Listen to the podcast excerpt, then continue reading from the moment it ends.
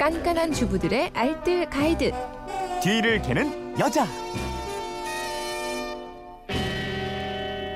살림의 지혜를 공유하는 시간이죠. 뒤를 캐는 여자. 오늘도 곽지연 리포터와 함께합니다. 어서 오세요. 네, 안녕하세요. 휴대폰 뒷번호 5479님이 주신 문자인데요. 뒤를 캐는 여자에게 묻고 싶어요. 달걀 먹을 때 저는 반숙이 맛나기에 반숙으로 자주 해 먹고 있어요.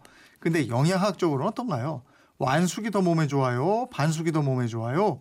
이것 좀 알려주세요. 그러셨는데. 네. 어때요? 뭐가 좋으세요? 반숙, 저는 약간 완숙? 반숙이 난데. 아, 네. 그러세요? 저는 아직까지는 좀 애기 입맛이라서 완숙이 더 좋긴 합니다. 먼저 영양면 말씀하셨잖아요. 달걀의 영양. 네. 달걀이야말로 정말 하나의 완벽한 영양제라고 하잖아요. 음. 식탁 위에 영양제들을 다 치우고 삶은 달걀 한두 개만 올려놔도 된다는 그런 말도 있던데요. 네. 달걀 한 개에는 단백질, 지방, 비타민, 엽산, 콜린, 칼슘, 철, 마그네슘 등등 11종의 필수 비타민 광물질이 고루 들어 있고요. 열량도 적은 편이라서요. 음. 하나에 72kcal 정도로 다이어트에도 좀 도움이 된다고 합니다. 네.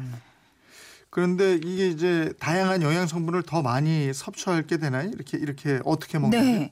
그러니까 반숙, 완숙뿐만 아니라 날달걀을 드시는 분들도 네. 있으세요. 영양 섭취 면에서 순서를 따지자면 반숙, 음. 그다음이 완숙, 그다음 날 달걀 순입니다. 어. 그러니까 반숙 영양 면에서는 가장 좋다고 예. 하는데 그 이유가 어, 일단 달걀은 날로 그러니까 생걸로 먹는 것보다는 열을 가해서 익혀서 먹는 게 더 좋다고 그래요. 네. 그러니까 익힌 달걀이 훨씬 소화가 잘 되기 때문이거든요. 음. 달걀 속의 단백질이 보통 둥근 모양으로 결합이 되어 있는데 열을 가하면 이 결합이 깨지면서 구조가 좀 헐거워지고요. 그럼 소화 효소가 작용하기 쉽거든요. 훨씬 예. 소화가 잘 됩니다. 네. 그리고 또 열을 가한다고 해도 단백질 그 성질이 변화되긴 하는데 음. 영양소는 파괴되지 않는다고 아니. 그래도 아까 반숙이 완숙보다는 더 저 영양면으로 좋다 그런 거 아니에요? 네, 맞습니다. 근데 또 완숙은요, 너무 오랫동안 가열을 하면 퍽퍽해서 소화가 어려울 수가 있대요. 에, 뿐만 아니라 달걀 속에 기억력을 증진시키고 뇌 건강에 도움을 주는 레시틴 성분이 들어가 있는데요. 영양학자들에 따르면 이런 성분은 퍽퍽한 완숙보다는 반숙일 때가 체내 흡수율이 가장 높은 걸로 나타났다고 네. 합니다.